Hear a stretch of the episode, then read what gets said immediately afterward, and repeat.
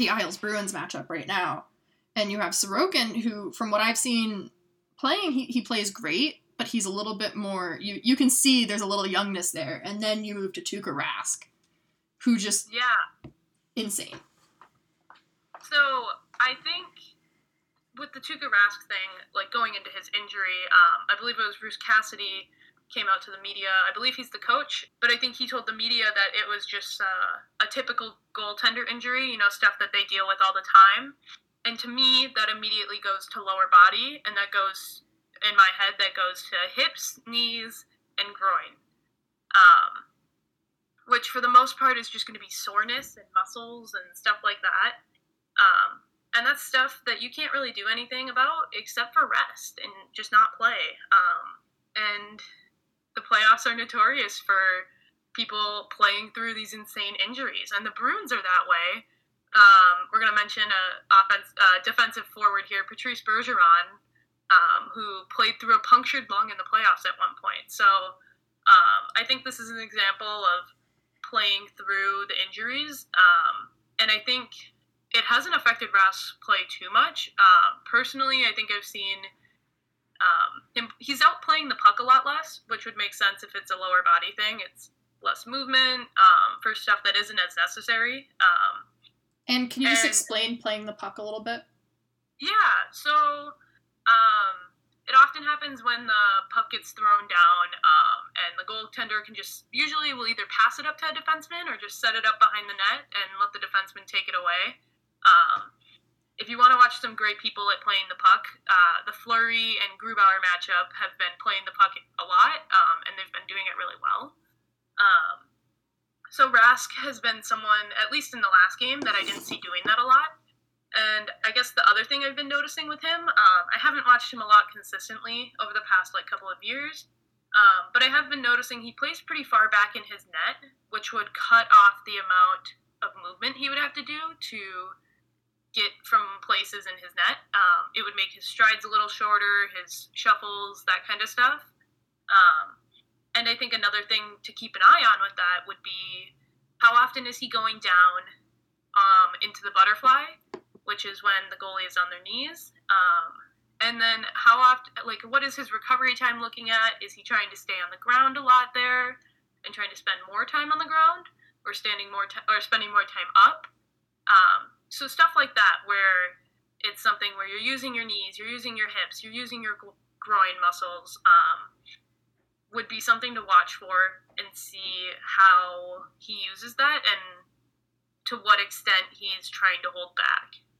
It does seem like Rask is also just very aware of his body and his body shape, though, because like you mentioned, he just plays big. Yeah, he's not a very big guy either. I weigh Um, more than him. We figured out. Uh, yeah, Grace and I figured out that despite the fact that he has four inches on me, he's six three. I'm five eleven. Um, he's yeah, he's well- very lean. he's only 178 pounds. Yeah. So it's it's interesting to watch him play. He's a very confident goaltender, and you can tell in the way that he plays and in the way that he carries himself on the ice. Um, and it's nice to watch him play and watch someone play at that level, believing in themselves because you can see a difference. And he's uh 34 years old, so kind of near the end of his hockey career. Well, maybe we say that, but then you know you have people like Marc Andre Fleury who are 36, 37 and still rocking. Um, Yeah. You have this young goaltender in Ilya Sorokin um, who steals the Pens series for you.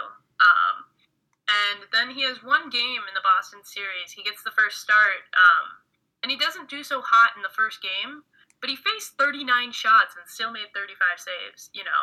Um, he didn't have the best save percentage and he didn't have the best goals against average in that game, but you I really disagree with the decision of Barry Trotz to pull this young goaltender who's been absolutely amazing um, and has one game where he's not where he doesn't get the win um, and he doesn't have the best performance when he still faces almost 40 shots um, in exchange for putting in Varlamov, who was your starter. Um, but that's a confidence killer to Sorokin. Um, I'll say it again. I'll, I've said it a million times. I'll say it again. confidence is and the mental aspect of hockey is something that is so incredibly important to goaltenders, and um, that's a real hit.